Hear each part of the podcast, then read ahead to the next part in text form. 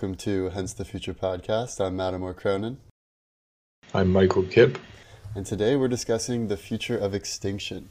That means we'll delve into the five major mass extinction events in Earth's history, the current sixth extinction that is taking place right now, and possible future scenarios for both animal extinction and human extinction in the years to come. So, Kipp, to start, perhaps you can differentiate between mass extinction events, as they're referred to in the scientific community, and the typical background level of extinction that's always ongoing? Yeah, I think that's a great place to start. Um, something that should just be stated from the beginning here is that what we're talking about when we talk about extinctions is the loss of biological diversity or biodiversity, uh, unique individual species or genera or some certain level of um, biological organization. And when one of those disappears from the Earth's surface, uh, or many of them, that is what we're referring to when we say extinction. And this is going on all the time. So, throughout what you might call normal time, throughout Earth's history, there are new species being created, and there are some species that are going extinct.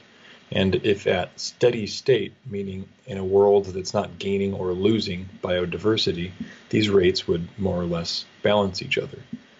Right, and and just uh, to put a pin on it, typically a mass extinction event is more than fifty percent of all species. Right? Is that right? So when people talk about these mass extinction events, often referring to select big five mass extinction events in the past, uh, these are instances where, depending on which um, taxonomic level you're quantifying, uh, where you lose a huge chunk, often, yeah, the majority of biological diversity. Here we're talking about often animals specifically. Um, and yeah, you can get 50, 70, in some cases in excess of 90% of the species or you know, genus level diversity uh, wiped off the face of the earth in often less than a million years, which is geologically an instant.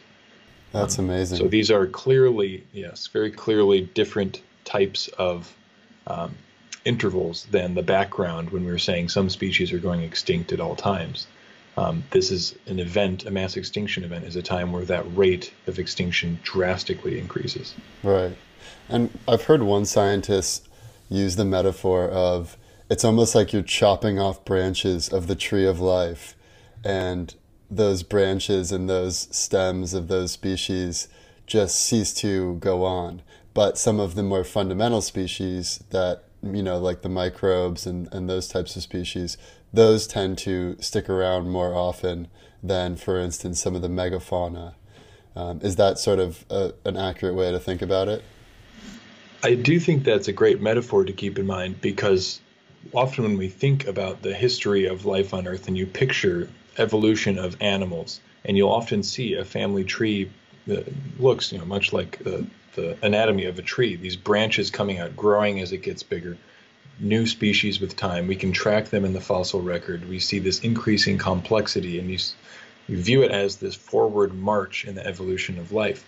But in fact, what would be a more accurate way of viewing it is seeing this vast uh, breadth at any point in time in that tree, a very wide and diverse range of life that is being chopped away at there is extinction that is removing mo- most of those branches. So the vast, vast majority of any uh, life that has ever existed on this planet has gone extinct. And so extinction is, in fact, the, the rule, not the exception. Right. I think it's 99% of all species so far have gone extinct.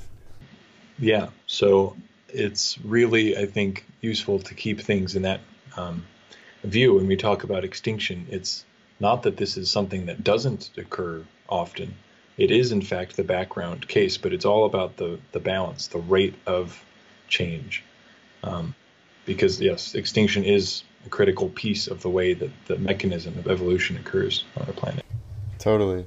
So I think it'd be helpful to talk a little bit about what we know about mass extinction events in the past. And obviously, the current sixth extinction is a bit different, just given the role that humans have to play. But to give us a sense for how this has typically occurred in history, I thought maybe it's good just to start with the dinosaur extinction because that's what most you know people are familiar with, and then we can talk about a few of the others. But so just to start, is the dinosaur extinction is it an accurate theory to think is is the asteroids theory still the primary hypothesis that we have for why the dinosaurs went extinct and also how could a single asteroid wipe out so many species? Yeah that's a great question and um, a timely one. It's one that's still i wouldn't say being fiercely debated today um, it's still being ironed out in, in the finer details. What's really unique about this um, end Cretaceous extinction, the one in which the dinosaurs perished, uh, is that there seem to have been multiple really bad things going on uh, for the biosphere. So, a, a landmark in our understanding um, of what happened in that extinction event came with the discovery of uh, in certain sedimentary layers that were deposited at the time of this extinction event, there is detected this anomalous abundance of um, a certain element. Iridium uh, was the original one. There are other elements like this as well. These are elements that are not found in much abundance in the Earth's crust. They're quite abundant in meteorites. So this lent credence to the idea that there was all of a sudden this introduction of extraterrestrial material to the surface of the Earth, and all of a sudden this got found in sections, uh, sedimentary sections worldwide. So this all came decades before they had even found a crater identified that was uh, right size and uh, identified as the right age to be this end Cretaceous impact. But now we have also found that. And so there is this full story now that we can piece together that there was indeed an asteroid impact of an extremely large um, magnitude that would have been devastating in a number of ways that we can discuss for the environment. But that's not the whole story.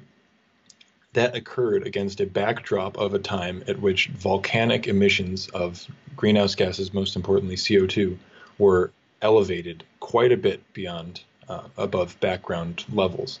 And that was contributing to perhaps increasing CO2 levels, global warming, uh, climate changes and environmental destruction of, of, the similar sort of the things that we were seeing with anthropogenic climate change. Very different scale and time and space. Um, but there was decades, uh, there's still, I would say, some debate going on about the relative importance of this asteroid impact.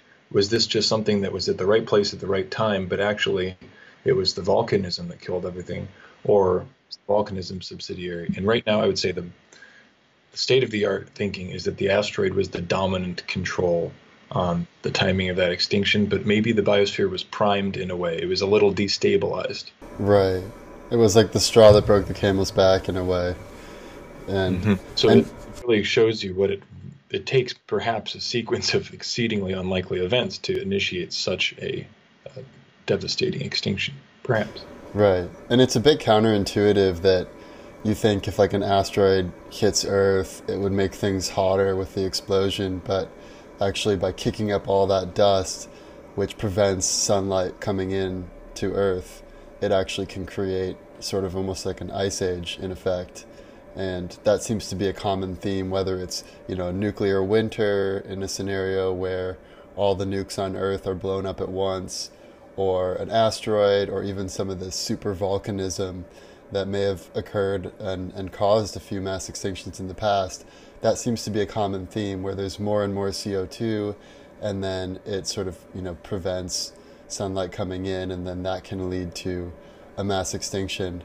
Um, is that accurate or is there, are there other mechanisms by which uh, species have gone extinct in the past?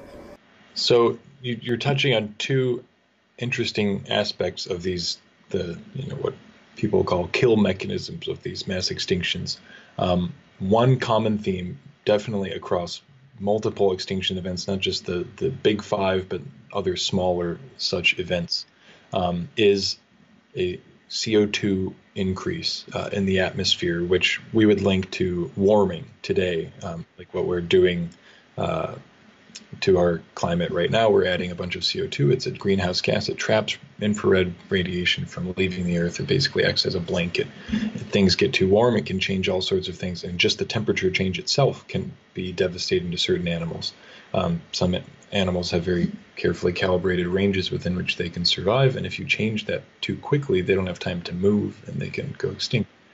Um, it can also initiate a cascade of other changes, though, in the circulation of the ocean. This can lead to a uh, depletion of oxygen in the open ocean. Without oxygen, much animal life can't survive. You can also get the buildup of other toxic um, dissolved gases like hydrogen sulfide that can contribute to killing animals in the sea. So there's this whole range of things that come along with a warming cause for the extinctions, often linked to CO2, but also um, to other greenhouse gases like methane would do similar things. And then there's this flip side, which is almost, I mean, goes in a totally different direction.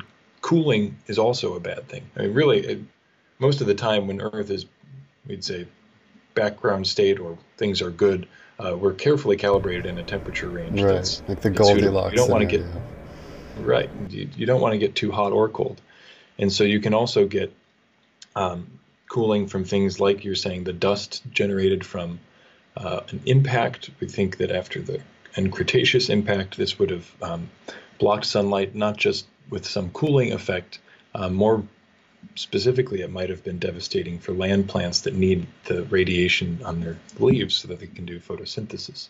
And with if you wipe out that sort of uh, terrestrial plant production, that's the base of the food web. Um, everything else above that, the animals, uh, higher and higher levels in the food chain that depend on that, would also get wiped out. Um, and there are a variety of other ways that you can get cooling to also be a, a problem. So, right, and and sticking with the end uh, uh, Cretaceous period, why is it that dinosaurs died out and mammals lived on? What was it about the way mammals were positioned relative to dinosaurs that made them more able to survive? You know, there's a variety of factors, no doubt, and I wouldn't want to put my finger on one in particular since I know this is certainly something that people have spent lifetimes you know, of their scientific careers working on. But definitely a, an important aspect to keep in mind is that the balance of rep- what we think of as reptiles and what we think of as mammals, um, they, they were very different ecologically and just physiologically um, in the late Cretaceous. Uh, so reptiles, what we're referring to often, these huge dinosaurs, again, you know, physiologically different in their that they're cold-blooded and so on. Um, but a major difference, maybe ecologically, in how they carved out a niche, how they made a living. Uh, when you compare them to mammals, most of the mammals that we know that survived from that time are very small things. I mean, think like not um, like the squirrel in Ice Age. The squirrel-sized things, yeah, exactly, exactly. Um, you know, not a squirrel uh, taxonomically, but yeah, that sort of ecological niche. Uh, things that perhaps were harder to eradicate. Um, it, it's often easier to destabilize the highest food chain levels and things more vulnerable to destruction from the um, the foundation of the, the food web is often more resilient. Um, that could have well been a part of it, or just simply the size of the not the this position in the ecological web. So, yeah, and that's and that seems to be something that's common even with the current extinction that we're seeing right now, which is that I saw that just in the last few decades, the size of the average mammal has decreased by 14%. And if you go back from like the 1900s, the size of the average mammal has decreased by far more than that because essentially we humans went around and killed all the megafauna, all these giant sloths, and the only megafauna that actually survived were a few in Africa, like elephants and rhinos and hippos. But there used to be these megafauna all over the place. And it seems like the closer we get to the brink of extinction, the smaller animals are able to survive, but the bigger apex predators are not. Like the woolly mammoth, for instance, are gone, and people are thinking maybe bringing them back would actually help the environment uh, to some extent. So I guess I, I guess my question for you is what can we learn from not just the dinosaurs going extinct, but some of the other previous mass extinction events, and what can what insights can we use to per- perhaps improve our current situation? Well, to the first part of what we were saying, I, I think it's um, something worth mentioning is this disparity, this size or the ecological role of animals that do and don't go extinct. So why is it that, or what should we make of the fact that these larger, these charismatic megafauna um, are the ones that we're preferentially seeing die off right now? Um, I think this is something important to keep in mind when we're comparing the magnitude of what's going on right now with the magnitude of past extinction events. Uh, some paleontologists made the the point that the fossil record itself, when we look back at a mass extinction event in the in the past, and we use fossils coming and going to identify it, that fossil record is extremely incomplete. I mean, we can see what's going on across a sequence of um, sedimentary layers, but it's only preserving maybe less than a percent of what of what was living and the things that it's preserving, it has a much, much higher chance of preserving the ubiquitous, abundant, small you know, invertebrates are all over the place in the marine fossil record. But you very rarely see these big, you know, ichthyosaurs or whatever, or Tyrannosaurus for uh, on land, um, relative to, say, the plants that were making up the the understory. Um, so it's hard. Some people actually have said that when talking about the magnitude of extinction happening right now, yes, we can quantify that lots and lots of species are disappearing. And like you're saying, we can even see this reduction in the average size of an animal in the wild today. But that might, we may or may not even be at the point where this is a detectable feature in the fossil record if one were to look back 100 million years from now. Uh, the things we would need to see going extinct right now are those base level, you know, um, pieces of the of our current ecological structure. So, given the marine records and the records we have on land, I'm curious about your thoughts on how does this current sixth extinction, the Holocene extinction, compare to the previous Big Five? Are we on par with the previous Big Five as far as you know the percentage of, of species that have been lost as far as biodiversity and then also the rate of extinction? Like how do we put this current mass extinction event in context to what we've seen historically?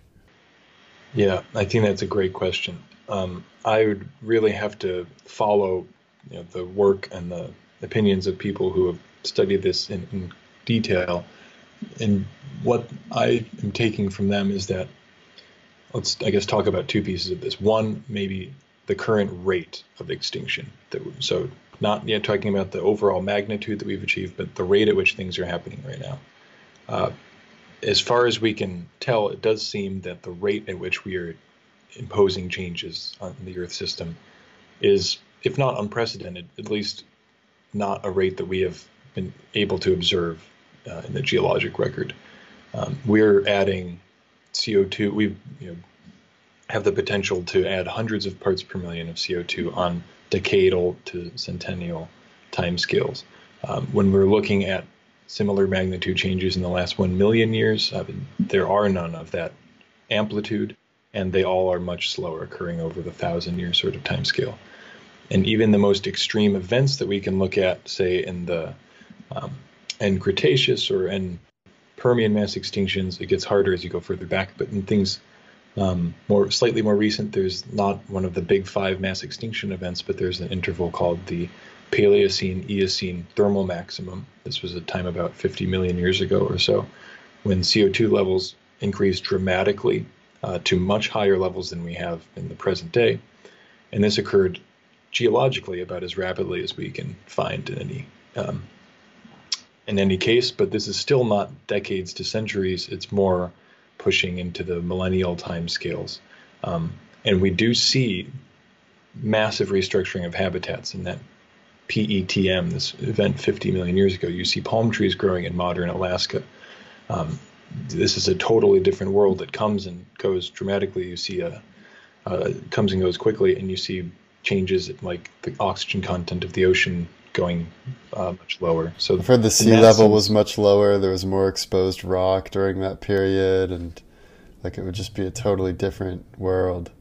It just the world can get quite different quite fast um, in these events relative to what we see in the geologic record. And all, but all of that said, I still think we don't have an, an analog um, in the past for decades to centuries scale. Partially now, we, if such a thing had happened, um, it would be very difficult to, in fact, detect given the, the, temporal resolution in the geologic record. When you're looking at an event that's 100 million years old, uh, we don't have decade scale resolution. Um, but it, it's still quite unlikely that these events were taking place on those sorts of scales because we think often they're related to slower geological phenomena like volcanic emissions of CO2 or um, geological methane emissions, and these are occurring at the fastest maybe in the century to millennial time scale, not decades. Right. Um, so it's it's hopeful in the sense that it has been worse in the past as far as how much CO2 is in the atmosphere and how warm the earth has gotten, but it's really worrisome as far as the rate of how much CO2 is being added and how quickly species are going extinct and biodiversity is being lost and it's it's uh it's just incredible how much we've changed the makeup of the earth. Um, I mean, just to have like have a few stats just to point out. So, right now, ninety six percent of all mammals are either livestock, like cows, or humans. Only four percent of mammals are wild animals. So, if you think about when humans first came onto the scene, it was just us and then all these wild animals. Now we've literally domesticated or have, you know, pro progenerated 96% of all mammals and there's just this small fraction of wild animals out there. And if you look at birds, 70% of all birds on planet Earth are poultry, like chickens and turkeys. Only 30% are wild. And the ocean is pretty worrisome too because it's by the year 2050, it's projected that there may be more plastic in the ocean by biomass than fish in the ocean by biomass. So, I mean, the way that we're transforming the earth is absolutely just incredible. Like, like you said, it's something that we there's no analog for when we look back in history. And I think it's key now maybe to point out some of the key differences between like natural extinction events that have happened in the past and what's ongoing right now. Because in the past you know at, least in science class like typically what how they would describe extinction events is oh there's way too many of this particular animal so you see this populations get really high and then they just crash and then you know oftentimes they're able to recover and you sort of see this yo-yo effect but sometimes they aren't able to recover and they just die out and go extinct. And if you're looking at the population of humans, for instance, it is just exponential. And we've, in many ways, gone beyond what people in the past thought was even possible. And a lot of it's due to, you know, genetically modified food and, you know, using fertilizers in our agriculture, which I, I read one stat that if we were to stop using oil today, we would not be able to create enough food to, to feed all the people on planet Earth. So if we tried to go full, you know, not, you know, full renewable energy, like people would literally starve because we just don't have enough uh, nutrients to feed everyone without digging up oil out of the earth. Um, so I guess like when we project out into the future, if you're thinking about it from a traditional biological sense, it's like, well, clearly this population is going out of control. It seems quite likely that there's going to be a crash sometime in the future, whether or not it wipes out all humans. It seems like there will be some crash, but it also needs to be thought of from a different perspective because we're not just some animal. We are, in, in the words of one scientist, a global super predator the likes of which the world has never seen, with the ability to modify our environment as we see fit. So I'm curious, like, how do you see, like, what do you see as the core differences between the current sixth extinction and past extinctions? And if you were to sort of think about, like, what's going to happen from here, what would you consider to, to make those predictions? Yeah, there's a lot to that. Um, one way of splitting this up, I think that's maybe useful, is thinking about what was changing the in the environment or you know on the planet that was bringing about these intervals of mass extinction as opposed to what we are talking about more normal uh, extinction dynamics, like you were saying with populations that if they get too large, uh, they can experience a crash because they don't have enough resources. That perhaps describes better the the sort of dynamic that's going on uh, in the background all of the time with the generation and extinction of some species. What's unique about a mass extinction event is that regardless of where you sit, maybe within that optimal zone of growth of population relative to resources. Something about the environment changes that is going across the board to all. It's not going to affect all um, species equally, but this is not your fault for having grown too big or too small. Maybe you grew too large as a population, you're vulnerable when the time comes, but some external factor changes in your environment, making it much harder to survive doing exactly what you've been doing. And this is where we see in short time frames widespread destruction across the tree of life. Um, what's unique about what we are doing right now, what we're experiencing in this current interval of potentially this you know, sixth extinction, um, is that yes, there is dramatic change occurring in the environment. In this case, it's at the hands of you know humans in large part. It's the fact that we are pumping CO2 into the atmosphere. It's not volcanic emission; it's coming out of our combustion engines. Um, it's the fact that we are systematically cutting down forests instead of waiting for productivity of photosynthetic plants to decrease because of some change in the um, incoming radiation because of dust in the atmosphere. So we are the agent of change in a lot of ways. And what's really what ties this, um, I don't know, back on itself is that we are also susceptible to the uh, environmental changes that we are bringing about. Um, there are very few instances that you can think of in the geologic record where an organism has had such a disproportionate influence on its environment that it became a threat to itself. Uh, but a lot of what we talk about with will humans have enough resources to survive and will the habitat be survivable due to changes in temperature, sea level, so on, are changes that we are bringing about in the environment. Um, and uh, there's a, a, nice quote that I'm totally going to forget the, the details of, but it's something to the effect of uh, an organism that destroys its own environment is basically becoming you know, subject to these ecological forces that are always ongoing, and the, the long term sustainability of any species is such that you cannot have that effect on your environment. You cannot win in the long run by destroying your own environment. Those those species will tend to go extinct. Um, so this is sort of the maybe the reckoning for mankind is that okay, we can identify all of these things going on today. Um, we can see this trajectory that perhaps the rate of change is alarming, perhaps unprecedented. Um, but we also then have the ability to change our course to envision a way that we can sustainably continue. Right. So what are so what are some of the ways that perhaps you're most concerned about for what could cause a massive crash in the human population? Because you know, like we've so far we've been able to outrun some of the difficulties and in the past, like in the 90s and 80s, people were really concerned about overpopulation. That seems to be less of a concern now because a lot of the models we've used have shown that we'll end up peaking around 11 billion or 12 billion people by 2050 or 2100 or something like that. But then it's going to decline because as countries and civilizations become more advanced, they tend to have less kids. And it seems like 12 billion or 11 billion is not going to be so much that the earth can't sustain it. So I'm curious if overpopulation is something you're concerned about, or if it's not overpopulation or overconsumption, is there something else that could result in a massive collapse in the human population?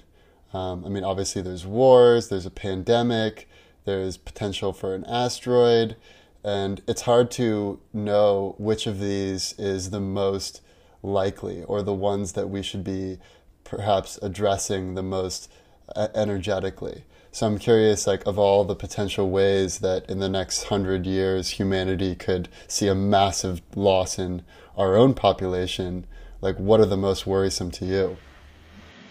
Yeah, I would say, I mean, I'm definitely out of my league in, in picking the best of those, but by analogy to the dynamics that govern these mass extinction events in the past, um, the the trend is often that one uh, is one that when you introduce some new environmental pressure, some new catastrophic change, something that is totally um, out of the blue, unprecedented, not following from the trajectory you've been on, when that change comes fast enough that you cannot adapt, that's when these uh, extinctions are really devastating.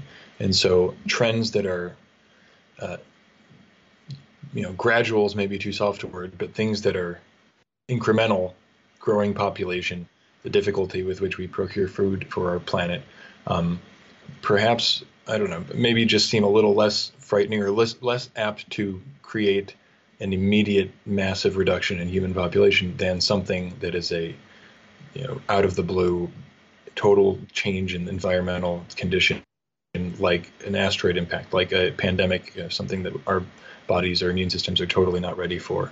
Um, something that changes the rules of the game basically. Um, that's i think what it would take to do something catastrophic on a short time scale where all of a sudden you see this tr- drop not to say the other things aren't pressures that will ultimately play into the steady state, you know, population that we can maintain on the planet or the longevity of our species. Th- those other factors are important as well. But what about like, for instance, if there was ecological collapse as a result of what we're doing to the planet?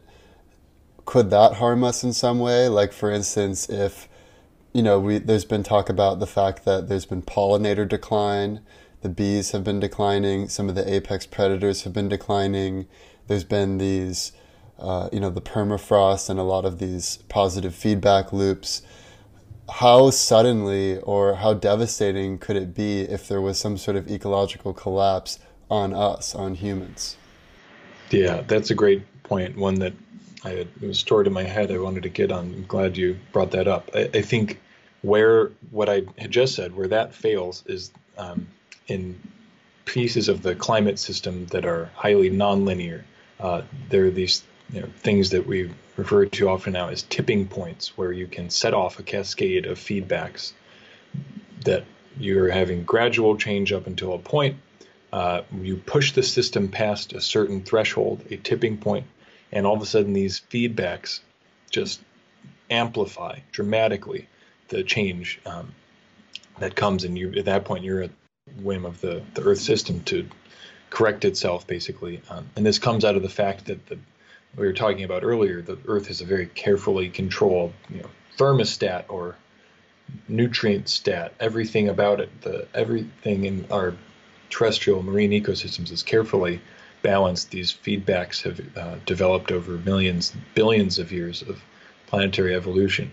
Um, and they have some highly nonlinear features. We, and we know this for sure, actually, to be important um, in controlling the climate state of the Earth, even on the last uh, million years time scale. The moving into and out of the ice ages, um, that's a huge change in the amount of CO2 in the atmosphere, change of about 100 meters of sea level, you know, kilometer thick ice sheets over cities like New York. The difference between being in those ice ages and in these interglacial periods like now, it comes from a very incremental change in the amount of incoming radiation from the sun as the orbit of the Earth slightly changes. But those very small effects that we can just outright quantify the change in temperature that would result from that much change in radiation are able to explain a tiny fraction of the total observed change. And the rest we can figure out by, well, basically doing the accounting for the rest of the change we observe and then doing some modeling, other sorts of studies. We have pinned that on these nonlinear features in the climate system that you tip it a little, you nudge it a little bit, and it'll really act up. So those are also things we should be afraid of um, for sure that could have this larger destructive potential. Right. I mean, there's examples that are ongoing right now. For instance, the wildfires in Australia that are literally wiping out whole species or close to wiping out whole species. And you know, there's lots of coral bleaching that's going on, which then makes it really difficult for marine life to rebound. I, I saw on Twitter the other day that in Florida and certain places, it's so hot that it's literally raining iguanas. Like iguanas are falling out of the trees because they're overheating. Like when you leave your cell phone out in the sun for too long and it overheats, this is basically what's happening to iguanas. And they're not oftentimes, sometimes they're dead, but sometimes they just like can't move because they're so hot and because they're cold blooded, they're not as, as good at regulating their body temperature. It's like this is not normal. These are not normal phenomena for Earth to experience, and it does like make you think. You know, is there some point of no return, or some point by which it just becomes really difficult to restore the natural environment you know, same thing with what's going on in the Amazon, where they are intentionally clearing acres and acres of this old growth rainforest so that they can have more land for livestock, which is, you know, like we said, 60% of all mammals are livestock. So we're decreasing biodiversity even more. And then, you know, let's say one day there's some virus as, that ha- that you know gets all the cows and because there's so little genetic diversity and because we've chocked them full of all these growth hormones that, that may have like weird effects as far as their natural resistance to you know viruses like we could be putting ourselves into a really dangerous corner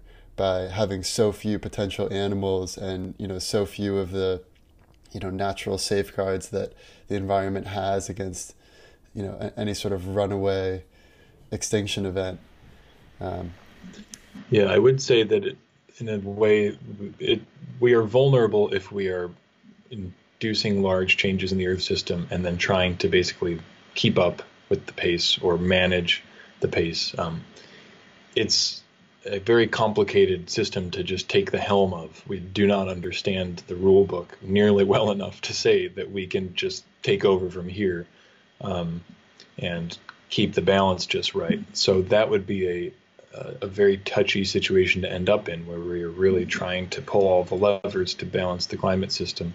And that's definitely at, at forefront of research right now is identifying these tipping points beyond which you know, this incremental increase of CO2 might initiate these nonlinear feedbacks. Um, in the worst case, maybe leading to greater greenhouse gas emissions from natural processes. Um, so I would say that bearing that in mind, it's important to uh, that just I don't know it helps me think about these climate goals that we set, for instance. And you say, well, why does it matter that we have, you know, two or two and a half degrees or three degrees of warming? What's the difference? Those are very small, but these can be different thresholds for certain um, processes. And so, you know, being more conservative in that approach could could only help, likely. Yeah, so I want to just ask one more question and then we can get into the future scenarios. And that is assuming we are able to do it scientifically, should we bring back the woolly mammoth or any other species that have gone extinct or may go extinct? Like, let's say the African elephant goes extinct. Would it make sense to bring back the African element, elephant? And just to set the groundwork, you know, I listened to a pretty interesting debate where one side was arguing for bringing back animals and one side was arguing against. And there seemed to be good points on both sides. Like the ones who want to bring back the woolly mammoth, for instance, they argue that by introducing certain keystone species, like how we reintroduced wolves in Yellowstone, and they helped cull the population of deer, and then that allowed more of the plants to regrow so, because they weren't getting overeaten, and it just really helped the overall environment. Similar arguments have been made for bringing back the woolly mammoth and putting them in some of these areas, like in Siberia and northern Russia and Canada, where they can then sort of use their tusks to aerate the soil, and their dung will sort of fertilize the soil, and they'll sort of bring back this more, uh, you know, this this better sort of environment. But obviously, there are all these concerns about should we really play God in this sense, and isn't it better to just preserve the species that are still around? could there be unintended consequences? Like maybe there will be new viruses that are brought back from the dead, and maybe there's a reason these species went extinct, and who are we to meddle with it? So I'm curious where you stand on this issue. You know, without being particularly well read in the, the mammoth case itself, I just think as a general rule, I would maybe tend towards the preservation and conservation of what we have in our current ecosystems before doing the things as drastic as revival, uh, reviving these species that are recently extinct. Partially because it's easy, like we were just talking about, the complexity in this, you know, in the ecological balance of systems is often beyond that which we understand. And you see cases where we tried to do something well intentioned and founded in scientific understanding that still go wrong because we have there are pieces of the ecological balance we get wrong, and there are some cases where uh, this is well documented in island settings that are basically you know, microcosms of what's happening on a global uh, or continental scale, and other places where there's a certain infestation of one invasive species is taking over, and everyone says we need to get rid of this, and you bring in this other species that is a natural predator for that, and you say this makes a lot of sense. This will help cull the population of that one species, and then the other one you bring in invades, and it actually gets rid of some of the other species you want. And it's a it's very like that old nursery rhyme, like she swallowed the spider to catch the fly, and then you have to swallow something else to catch the spider. yeah, it's it can quickly become that sort of a game, and since we are in a situation where we cannot do all of the things we need to be doing, I think since we have to be doing you know doing some triage here, I think we should focus our attention on conserving, preserving what does exist um, right now. It's just my initial reaction to that. Not that it wouldn't be cool to have woolly mammoths around. Yeah, yeah. Uh, and then one other question comes to mind also just before the future scenarios, and that is we typically think about will humans go extinct, but we never or we hardly ever consider the possibility of will humans evolve, speciate, into a new species that may then displace the current Homo sapiens species.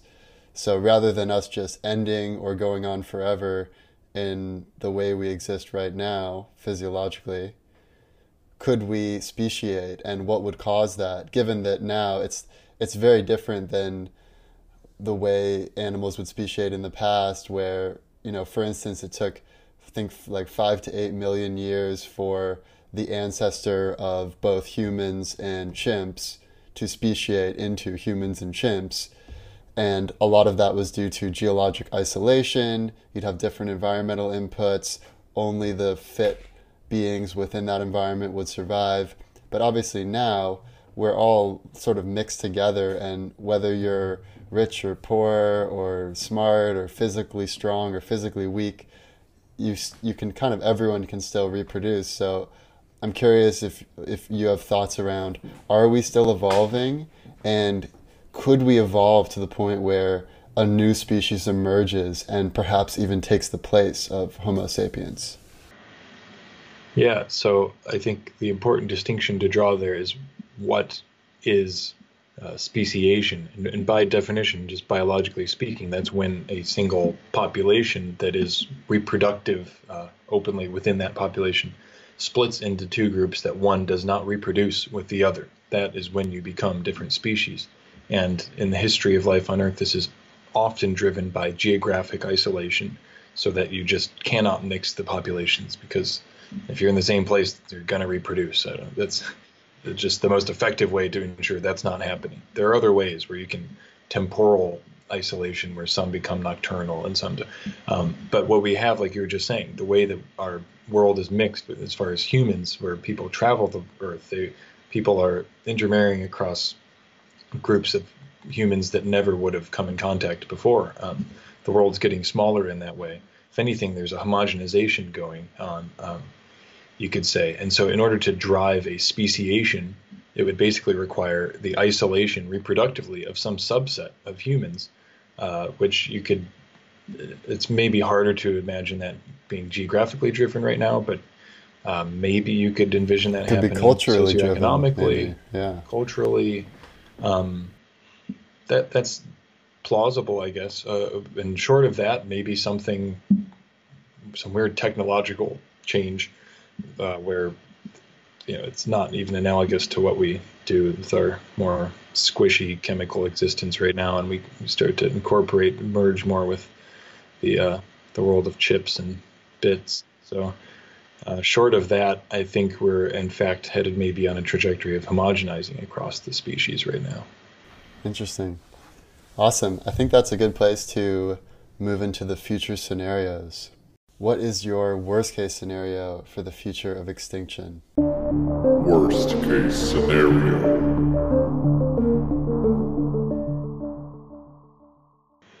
Yeah, the worst case for me at this point is to see this current rate of extinction and current rate of environmental change that we're wreaking um, to just continue to increase at the rate that it is, basically, so that we're going to be, with each coming year, extinguishing more species and, increasing the CO2 level in the atmosphere by even more.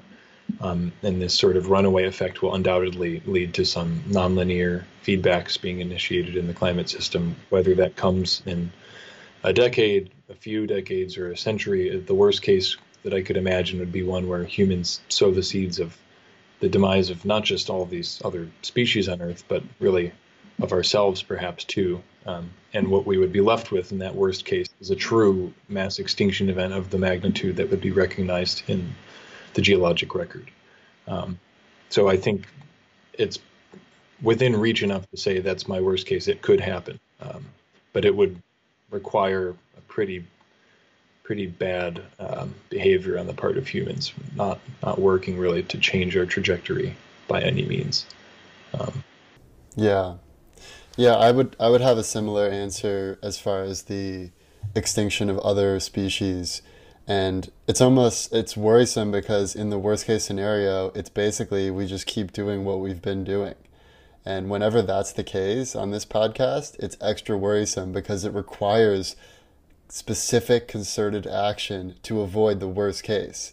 It's not like we have to have some, you know, extraterrestrials come and, and kill us. Like th- we're already killing ourselves uh, just by what we're doing, even if it's a slow, you know, gradual death.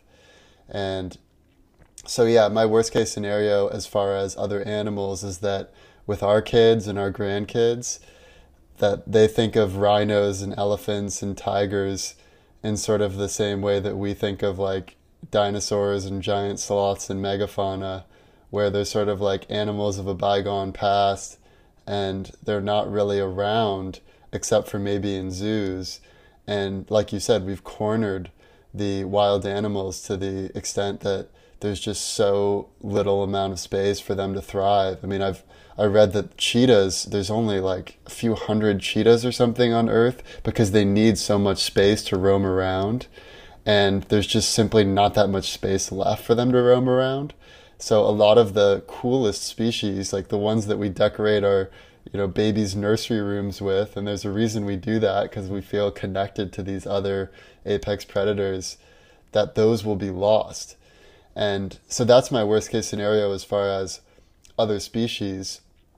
Um, as far as for our own species, there are lots of ways we could go extinct, but it's worth considering that it'd be really hard to wipe out every single human just because there are so many of us and because we're so adaptable. So even if there was some tipping point and we weren't able to feed everyone, or even if there was some global nuclear war, some people would probably survive. We have bunkers deep in mountains in Denver. We have a base in Antarctica. We've got astronauts on the International Space Station. Like, it would be really hard to wipe out every single human being on planet Earth all at once, whether it's nuclear war, whether it's a bioengineered pandemic, um, whether it's some sort of ecological collapse. So, in my worst case scenario for humans, I actually think the only way that we could likely wipe out every single human would be either AI, something that's intelligent enough that it could actually locate every human and systematically wipe it out, like some sort of utility function. Or it could be extraterrestrials, like any species that's more intelligent than us that could just like scan the planet, find every human, and wipe them out. Or the one that is actually probably the most worrisome to me is omnicide, which is if you have some super powerful person or government that just decides to kill everyone and they have the technology to do it. And, you know, Nick Bostrom raises this argument of imagine that everyone on planet Earth has a kill switch where they could just press a button and the whole world would blow up. How many people would hit that button? It's not zero, right? It's it's it's definitely it, it might be zero when you round it to the nearest percentage point, but just given how many humans there are, there are probably at least thousands of humans that would be willing to hit that kill switch, whether it's for you know mistaken religious beliefs or just because they're a crazy sociopath or whatever. So as technology progresses, it does seem like there could be more and more potential kill switches that are developed, or as Nick Bostrom calls, black balls that you could pull from the urn of invention. And you know, so it seems like omnicide, like basically new ways that we could kill everyone, including ourselves, would be my worst case scenario, just because the other scenarios, whether it's asteroid or nuclear war, seem unlikely to kill every single human. Um, yeah. Well, let's let's move it on to the best case scenario. So, in your best case scenario, what steps would humanity take to avoid the worst case of the sixth extinction? Best case scenario. Yeah, the best case is honestly not that optimistic even for me because we can do a lot to, in the best case, you know, follow these uh, rules of climate agreements and carefully manage ecosystems. Um, maybe even uh, do things like assisted relocation of species that are seeing their optimal range move because even if we stopped emitting CO2 right now, there's warming that's still going to occur in the climate system species are going to have to relocate slightly or or a lot. Um, and if we really just if we made this like our main goal, we would still see a lot of species loss. Um, but in doing that, I think we could definitely end up in a point where we did not hit a true mass extinction event, one that would be recognizable in the geologic record. We wouldn't have uh, taken out the underpinnings of our you know, food webs uh, to the to the root. So in doing that, we could basically, we still wouldn't be living in the world as we inherited it, um, but we could avoid hitting any of these tipping points where things might start to get a little out of control. And in doing that, we basically have a more stable, perhaps predictable world within which to live and operate, allowing human you know, civilization to continue to develop and tinker with invention and exploration of our planet and beyond, and all of these things that we want to do without having to worry about our very survival. Um, so, in that best case, I think it requires a very concerted effort um, uh, internationally too, because like when we've talked about climate change as an imminent threat um, to our planet, that these are not things that a single country can do, even if a few countries have disproportionate um, footprints on this. Um, it it spans national borders for sure. Right. Yeah, that resonates with me. I would say, in my best case, one of the solutions I like the most is basically saying 30% of Earth is just for wild animals and just marking off some big portion of Earth to just be pure wilderness. And obviously, that's really difficult to do on an international agreement basis. It's like, who's going to give up their land? and all of that. But let's say we were able to achieve that, then we could sort of have a safe part of Earth that could continue to evolve in a natural way and have enough biodiversity that that could be you know we depend on biodiversity for many reasons and it's not only for you know pharmaceuticals and medical research but there are just so many uses for taking all of the variety that life has come up with and you know using it to make sure we have a healthy existence and a healthy planet. So if we were able to dedicate some good portion of Earth to wildlife through national parks, but you know on a much grander scale, that would be phenomenal. And it does seem like with technology and the way it's going, it is now possible to live in basically a wild setting while still having the amenities of modern life. Like you can just you don't need to put concrete over every every land surface on earth to get around. Now you can just fly a helicopter or maybe like autonomous drones or you can do tunnels and uh, with the boring company. And so there are all of these ways now where we can actually live with the environment rather than dominating and bulldozing the environment. So I'm hopeful that even though it seems like a long shot right now, as technology progresses and as people start to wake up to the reality of this extinction, then we may take the proper steps to live with the environment rather than just simply dominate the environment. Um, well, let's bring it home to the most likely scenario. So, what is your most likely projection for how the future of extinction will play out? Most likely scenario.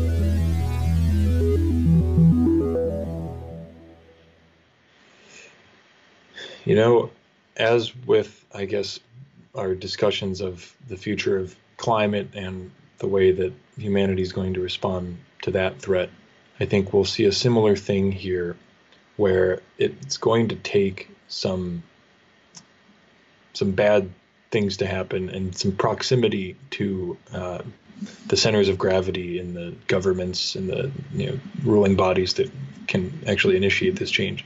There's going to have to be some things that are hitting close to home uh, to really see some some action here.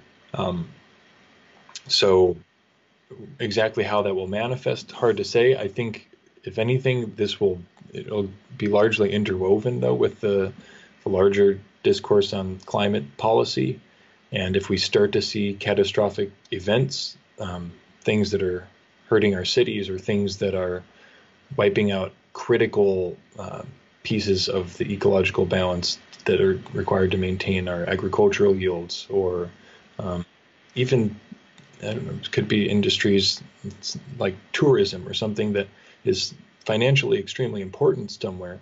Um, if the loss of biodiversity is creating an economic loss, then people might start to take it seriously.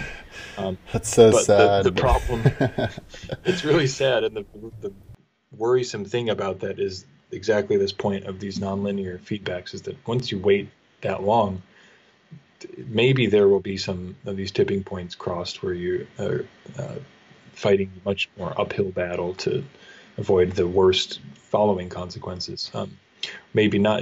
That I really can't say off the cuff, based on my knowledge, how worried we should be about that exact situation. But it it definitely leaves us vulnerable to that possibility. I would say.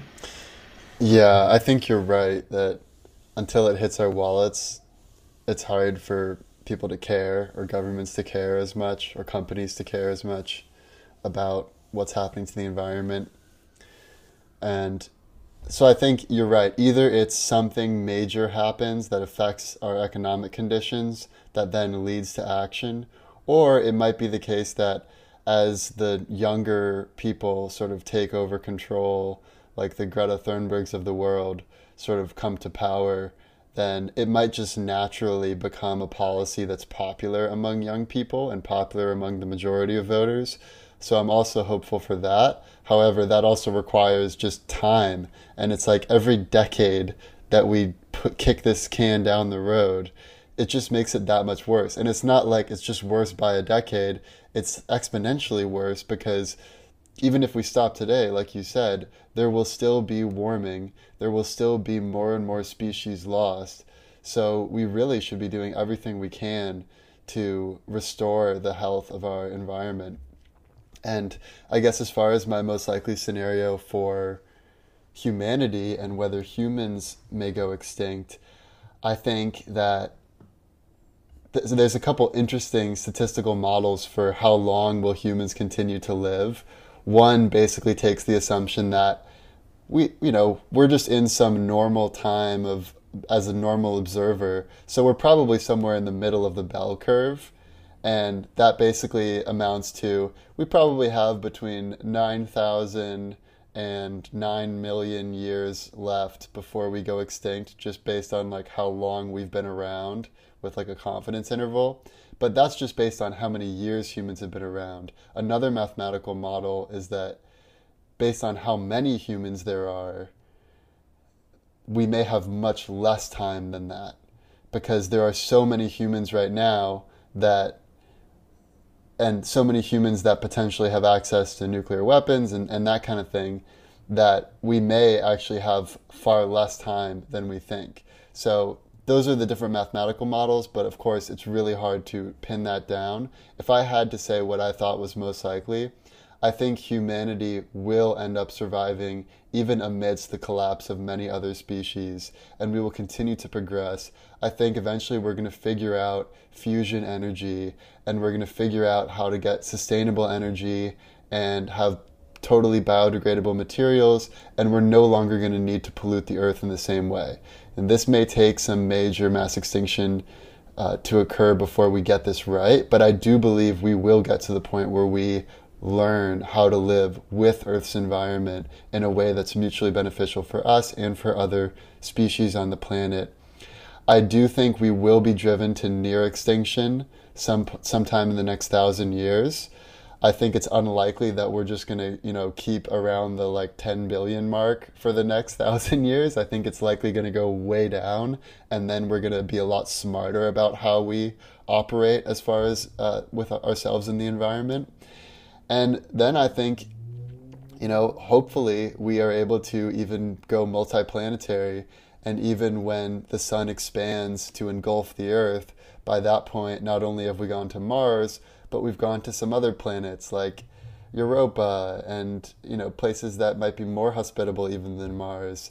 And if we live beyond that, you know, at a certain point, even Mars and Europa are going to be engulfed by the expanding sun and so maybe then we'll figure out how to live amongst neutron stars, which are like collapsed stars that live for way longer.